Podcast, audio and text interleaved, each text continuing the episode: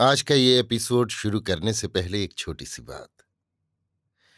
क्या आप भी अपना पॉडकास्ट बनाने की सोच रहे हैं? तो एंकर ट्राई कीजिए। ये पॉडकास्ट बनाने का सबसे आसान तरीका है। नंबर एक, ये फ्री है। नंबर दो, इसमें कई सारे ऐसे टूल्स हैं जो आपको अपने फ़ोन और कंप्यूटर पर रिकॉर्ड और एडिट करने की फैसिलिटी देते हैं। नंबर तीन आप अपने पॉडकास्ट को डिस्ट्रीब्यूट भी कर सकते हैं, जिससे इसे स्पॉटिफाई और दूसरे प्लेटफॉर्म पर सुना जा सके। तो डाउनलोड कीजिए फ्री एंकर ऐप या विज़िट कीजिए एंकर डॉट एफ़ पर अपना पॉडकास्ट स्टार्ट करने के लिए। ये तो थी एक छोटी सी जानकारी, और अब शुरू करते हैं एपिसोड का सिलसिला। तो आज के एपिसोड में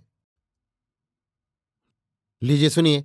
आचार्य चतुर्सेन शास्त्री के लिखे उपन्यास, गोली के पैंतीसवें भाग लालजी की शत्रुता को मेरी, यानी समीर गोस्वामी की आवाज़ में। लालजी खवास रंगमहल में मेरा एकमात्र शत्रु था। जिस दिन मैं रंगमहल में आई, इस आदमी पर मेरी दृष्टि पड़ी। उसी दिन मेरा मन इसके प्रति घृणा से भर गया। इसके बाद जब मैंने इसके सारे चरित्र सुने जाने, तब से मैं इसे तिरस्कार की दृष्टि से देखने लगी। वो भी मेरी दृष्टि को पहचान गया। भला ये कैसे संभव हो सकता था कि जिसका रंग महल पर अबाध शासन चलता हो, उसे एक जन्मजात गोली गुलाम तिरस्कार की दृष्टि से देखे, उसे तुच्छ समझे। वो तो रानियों तक को कुछ न समझता था। बस आरंभ ही से मेरी उसके साथ ठन गई। सभी लोग उसे बाबा साहब कहते थे, पर मैं उसे खवास जी कहकर ही पुकारती थी। मेरा ये संबोधन भी उसे सहना था। उसने भी मुझे नाम लेकर चंपाबाई कहना पुकारना आरंभ कर दिया। पर मुझे ये पसंद न था। मैंने उसके लिए ड्योढ़ी बंद कर दी। परंतु वो रंग महल का तो एक प्रकार से सुपरिंटेंडेंट ही था। रंग महल की सभी स्त्रियों की आवश्यकता की पूर्ति वही करता था। इसी का उसे घमंड भी था। पर मैंने सारी असुविधाएँ सहन की और मैं इस पशु के सामने नहीं झुकी। मेरे इस काम में किसुन ने सहायता की। वो जब भी मेरी ड्योढ़ी में आता किसुन बाहर ही उससे बात करता, उसे भीतर आने न देता। वो कहता, जैसे हम गोले चाकर हैं, वैसे ही तुम भी चाकर खवास हो, हमारे अन्नदाता नहीं हो। फिर कैसे हमारी सरकार को नाम लेकर पुकारते हो?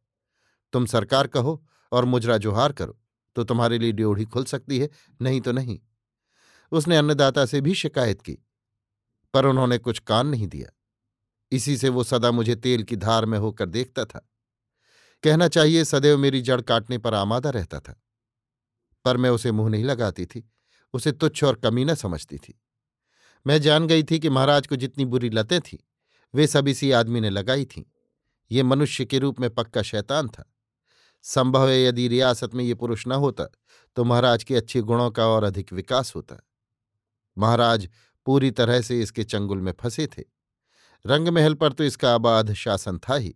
केवल मैं इसके शासन को नहीं मानती थी। इसी से ये मुझे तुच्छ गोली गुलाम की नज़र से देखता, फिर गोली तो मैं थी ही, पर अपने गुणों तथा शिक्षा के कारण और आत्मप्रतिष्ठा की भावना से ओतप्रोत होने से मैं अपने को अब उतना ही नहीं समझती थी और समय समय पर उसका तिरस्कार कर बैठती थी। इसलिए इसने महाराज का मन मुझसे फेरने में बड़े जोड़ तोड़ लगाए पर चाहे मेरे रूप गुणों से कहिए, चाहे सेवानिष्ठा से कहिए, चाहे स्वयं महाराज की शालीनता से कहिए एक बार जो उनका मन मुझसे मिला, सो मिला। मैं तो यही समझती रही। पर भीतर ही भीतर जो विष का पौधा पनप रहा था, उसे मैंने उस समय जाना ही नहीं था। महाराज सब कुछ उसकी सुनते थे, पर मेरे विरुद्ध कुछ भी नहीं कहते थे। हाँ उसके विपरीत भी नहीं सुन सकते थे। महाराज की मर्ज़ी के खिलाफ मैं उन्हें चिढ़ाना पसंद नहीं करती थी। अतः मैं कभी अपने और उसके बीच के विवाद को महाराज तक नहीं ले जाती थी। स्वयं ही मैं इससे निबट लेती थी। इस काम में किसुन मेरे साथ था? वो एक वीर पुरुष की भांति इस नरपिशाच से मेरे पक्ष में लोहा लेता था। अंत में तो मुझे इस नर पशु के षड्यंत्र का शिकार होना ही पड़ा। अभी आप सुन रहे थे आचार्य चतुर्सेन शास्त्री के लिखे उपन्यास, गोली के पैंतीसवें भाग लालजी की शत्रुता को मेरी यानी समीर गोस्वामी की आवाज़ में।